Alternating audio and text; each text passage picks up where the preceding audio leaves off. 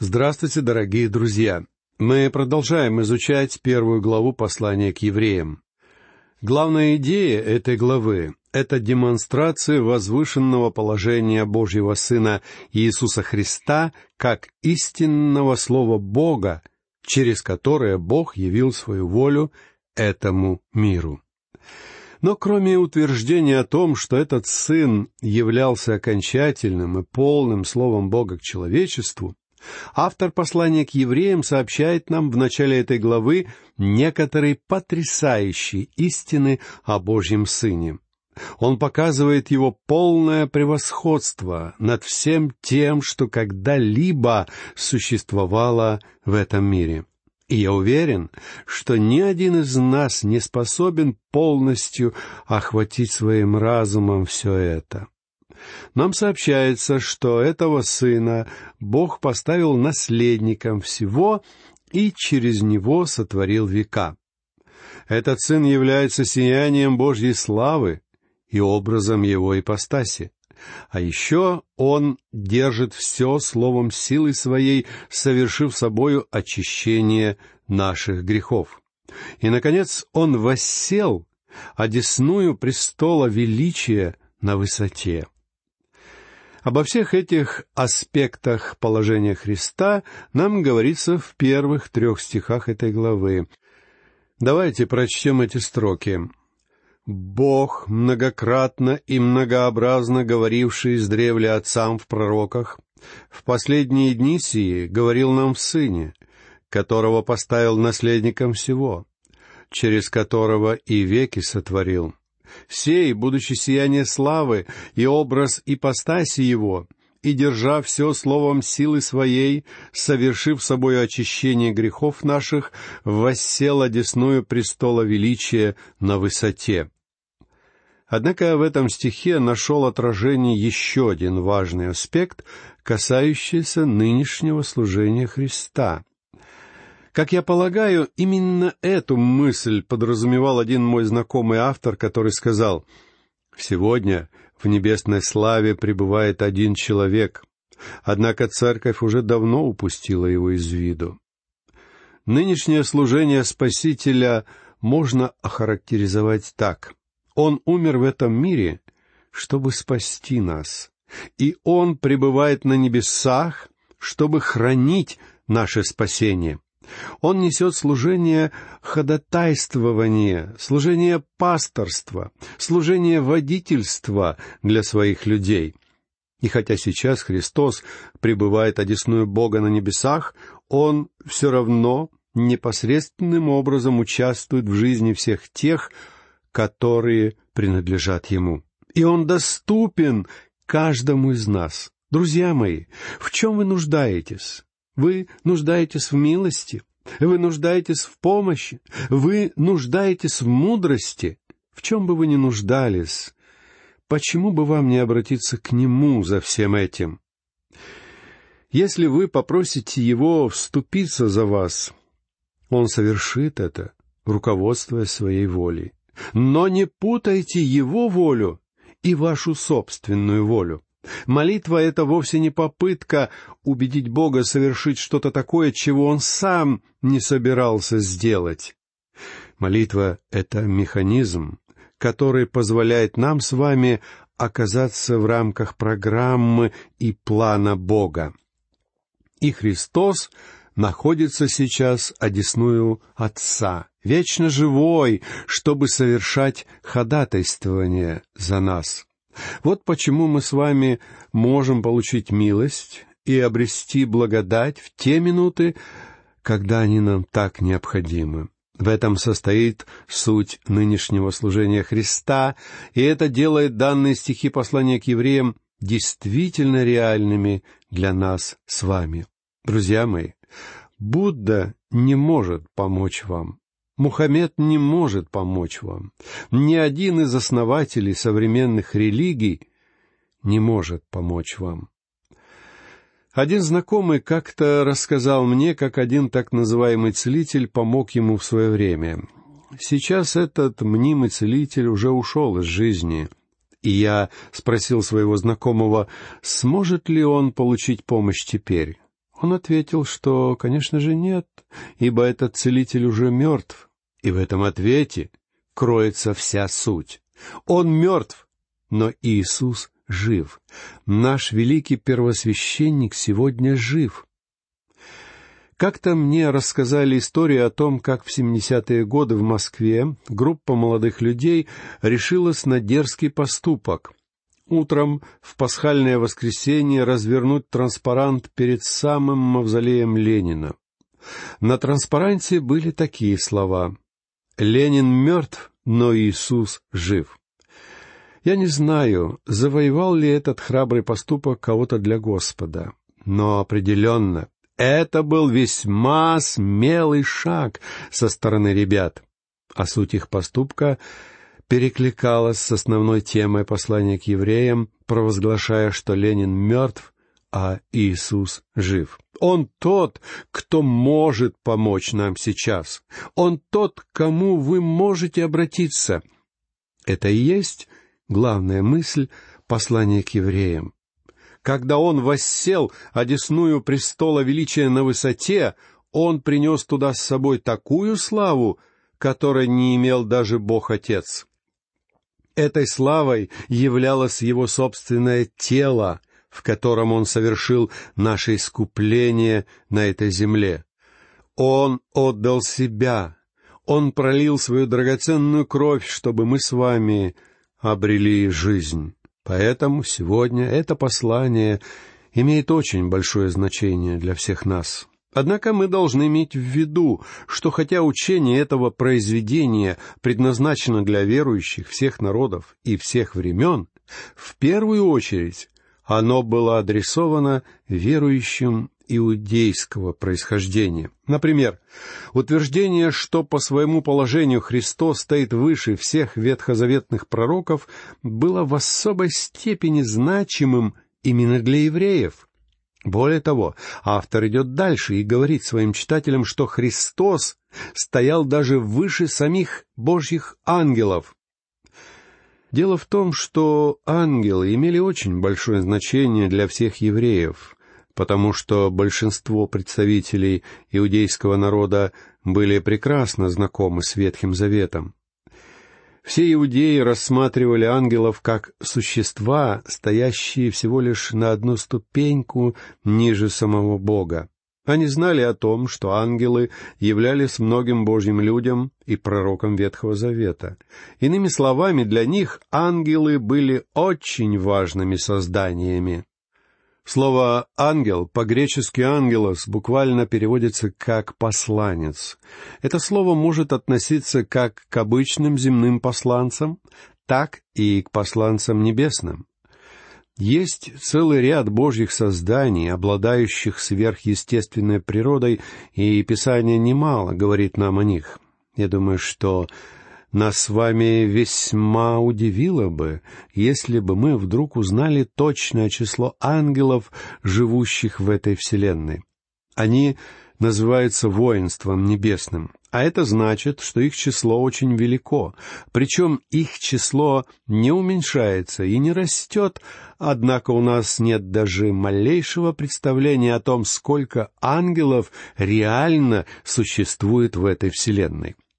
И все они играют весьма важную роль в Божьем плане. Однако Христос стоит выше ангелов. Прочтем четвертый стих. «Будучи столько превосходнее ангелов, сколько славнейшее над ними наследовал имя». Христос неизмеримо превосходит всех ангелов. В ветхозаветные времена в своем служении Израилю ангелы занимали очень высокое положение. Кстати сказать, закон Ветхого Завета был дан детям Израиля посредством служения ангелов. Об этом мы, например, читаем в послании к Галатам в девятнадцатом стихе третьей главы, где Павел пишет. «Для чего же закон? Он дан после, по причине преступлений, до времени пришествия семени, к которому относится обетование, и преподан через ангелов рукою посредника. Именно поэтому на завесе в храме были вытканы херувимы, а также золотые херувимы украшали крышку самого ковчега завета. Также мы читаем, как видение Серафима было явлено пророку Исаии. А из книги Откровения мы узнаем, что после ухода церкви из этого мира ангелы начнут новый этап своей работы, обрушивая на этот мир справедливый Божий суд.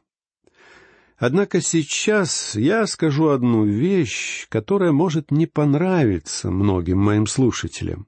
И тем не менее, я скажу, что уверен, что служение ангелов не имеет никакого отношения к церкви. Я знаю, что кто-то возразит и скажет, ну как же так, ведь мы все имеем ангелов-хранителей. Надо сказать, что меня лично всегда занимал вопрос, откуда вообще взялась эта идея об ангелах-хранителях. Я не думаю, что в природе вообще существуют какие-то ангелы-хранители. Некоторые скажут, да, но ведь каждому из нас нужен свой ангел-хранитель. Друзья мои, Позвольте мне задать вам вопрос. Вы являетесь чадом Бога? Ибо если вы Божье дитя, то внутри вас обитает Святой Дух Божий, являющийся третьей личностью триединого божества. Что же может сделать для вас ваш ангел-хранитель, чего не смог бы сделать Святой Дух?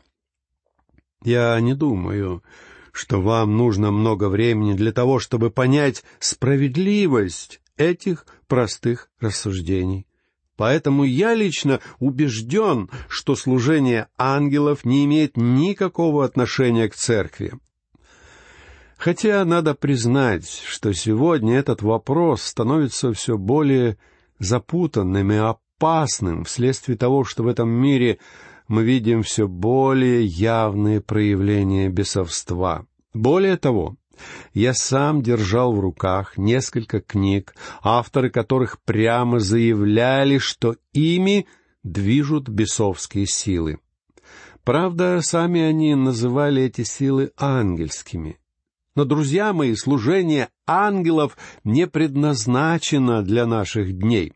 Сама идея о том, что в наше время ангелы совершают свое служение в церкви, возникла вследствие того, что среди ранних христиан были прекрасные художники, которые любили рисовать ангелов. Я очень сомневаюсь, что кто-нибудь из них когда-либо встречал ангелов.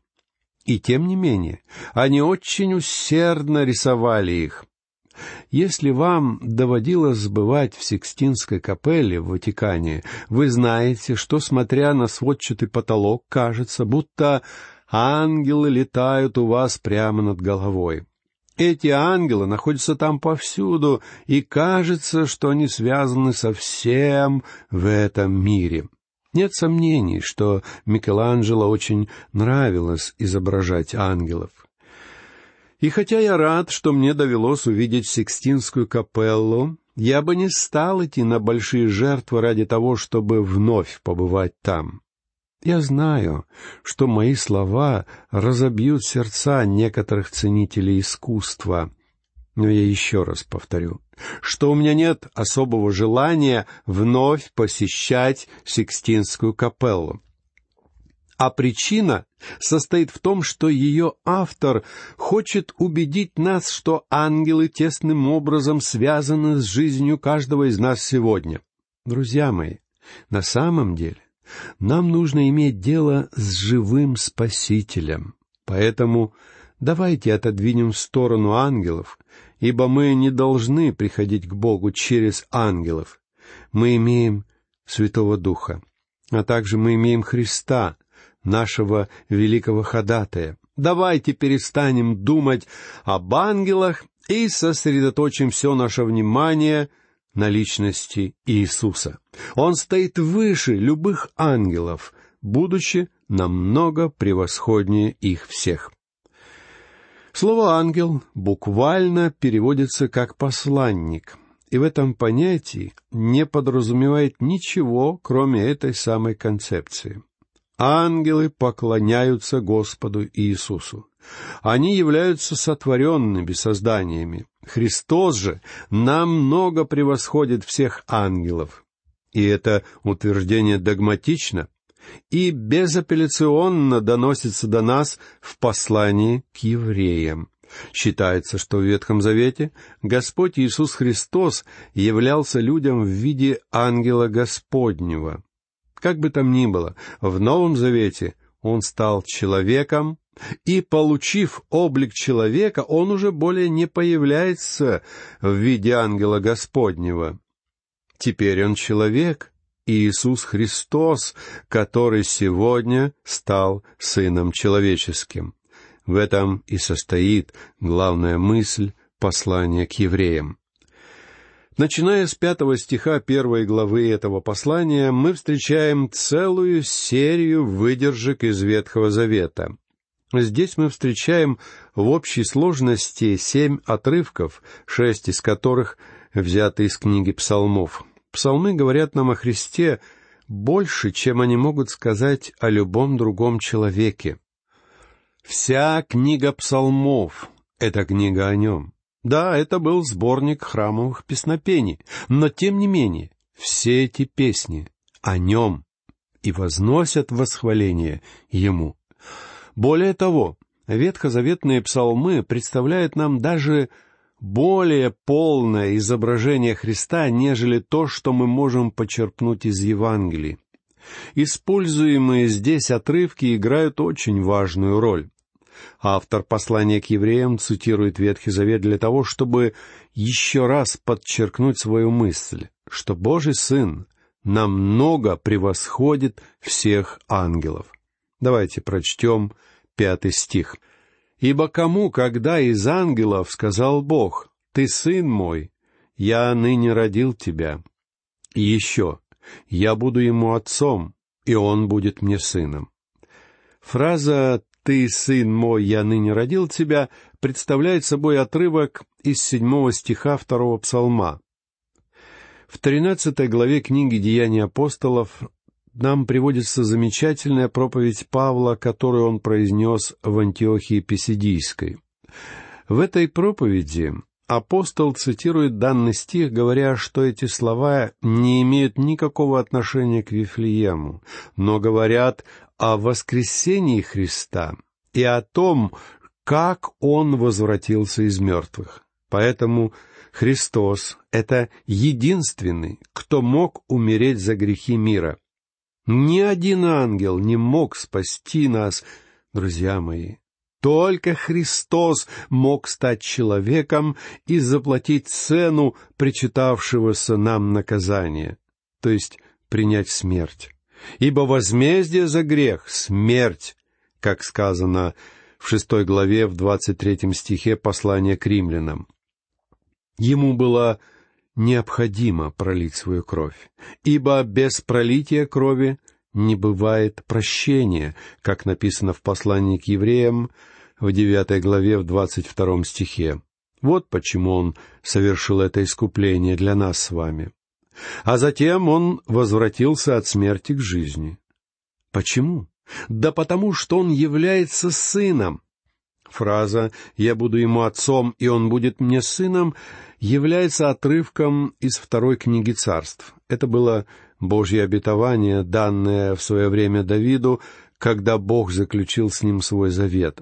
В седьмой главе, в стихах с двенадцатого по четырнадцатый мы читаем когда же исполнятся дни твои, и ты почиешь с отцами твоими, то я восставлю после тебя семя твое, которое произойдет из чресл твоих, и упрочу царство его. Он построит дом имени моему, и я утвержу престол царства его навеки. Я буду ему отцом, и он будет мне сыном. Я знаю, что некоторые люди утверждают, будто бы человеком из колена Давида, которому были посвящены эти слова, являлся Соломон. Что ж, пятый стих первой главы послания к евреям демонстрирует нам совершенно ясно, что когда Бог давал Давиду это обетование, оно имело отношение к Господу Иисусу Христу. По этому вопросу я слышал доводы «за» и «против». Но все эти споры бессмысленны, когда у нас есть явное подтверждение самого Писания, что эта фраза имеет отношение к нашему Спасителю. Он один исполнил данное пророчество. Прочтем шестой стих. Также, когда вводит первородного во Вселенную, говорит, «И да поклонятся ему все ангелы Божии». Этот стих представляет собой выдержку из седьмого стиха девяносто шестого псалма. Ангелы Божии обладают великой славой, но даже они стоят намного ниже Сына, ибо все эти ангелы — Его ангелы, они Его служители, они поклоняются Ему. Они поклоняются Ему, а вовсе не Он поклоняется им. Теперь посмотрим седьмой стих. Об ангелах сказано, «Ты творишь ангелами своими духов и служителями своими пламенеющий огонь». Этот стих использует слова четвертого стиха 103-го псалма. Там говорится, что все ангелы принадлежат Господу, они Его служители и возносят Ему поклонение. Это очень важно увидеть и понять. Автор послания к евреям, а по моему мнению это был апостол Павел, показывает нам, что Христос стоит намного выше всех ангелов. И в качестве доказательства нам приводится Писание Ветхого Завета. Теперь нам понятно, какое колоссальное значение имеют две первые главы послания к евреям. Эти главы закладывают основания для всей этой книги, которая ведет разговор о нынешнем служении Христа для всех верующих. И как важно, чтобы мы осознавали этот факт, что сегодня у нас есть живой Христос, сидящий в этот самый момент одесную Бога. Он более реален, чем каждый из нас, потому что никто не в силах сказать, что будет с нами после окончания этой передачи. Мы просто не знаем, что принесет нам грядущий день. Но Христос будет находиться там, в горнем, восседая одесную Бога ради нас с вами. Сегодня Он является реальным, живым Христом. Христос — это Сын, а ангелы являются Его слугами. Христос является Царем, а ангелы подчинены Ему. Христос является Творцом, а ангелы — Его творением. И в этот момент Христос ожидает того времени, когда Его враги сделаются подножием Его ног. Никогда Отец не возвышал подобным образом ангелов. Но он говорит, что однажды наступит день, когда его сын будет править этим миром. Этот замечательный раздел представляет нам божественность Господа Иисуса Христа и его возвышенное положение, ибо он стоит неизмеримо выше ангелов, потому что он Бог. Но в нашей следующей лекции мы поговорим об уничижении Христа, когда он стал человеком и тем самым оказался даже ниже ангелов. В наших следующих передачах мы с вами увидим его человеческую сущность. А сегодня давайте попрощаемся. Всего вам доброго, до новых встреч.